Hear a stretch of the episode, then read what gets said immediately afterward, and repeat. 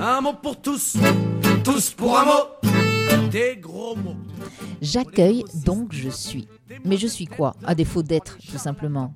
Je suis un être de lumière, un acharné de la justice, un doué d'humanité, un politicard calculateur, oups, pardon pour le pléonasme. Ou bien, au contraire, je refuse d'accueillir et donc, et donc ne suis-je rien? Impossible, le rien n'étant rien. Mais alors que suis-je? Un monstre d'égoïsme, un lâche invétéré, un pervers immoral, un inquiet de nature Oh my goodness Mais après tout, Qu'est-ce qu'accueillir? Eh bien, figurez-vous qu'accueillir, c'est recevoir bien ou mal une personne ou une chose qui survient, qui se présente.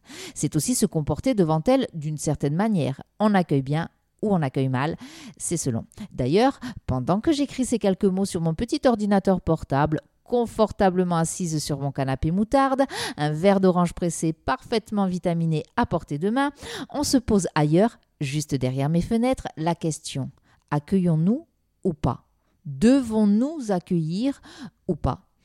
Eh bien, vous ne devinerez jamais mais pendant que l'on se pose ces questions, que l'on fait mouliner nos petits cerveaux de bien ou mal pensants, pendant que l'on s'invective, que l'on se juge, que l'on se condamne parce que d'opinions différentes, ailleurs, Toujours derrière mes fenêtres, des hommes, des femmes, des enfants ont le mal de mer, le mal d'être sûrement aussi.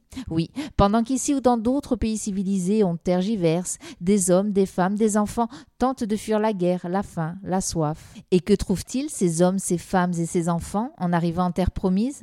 Un monde qui se déchire.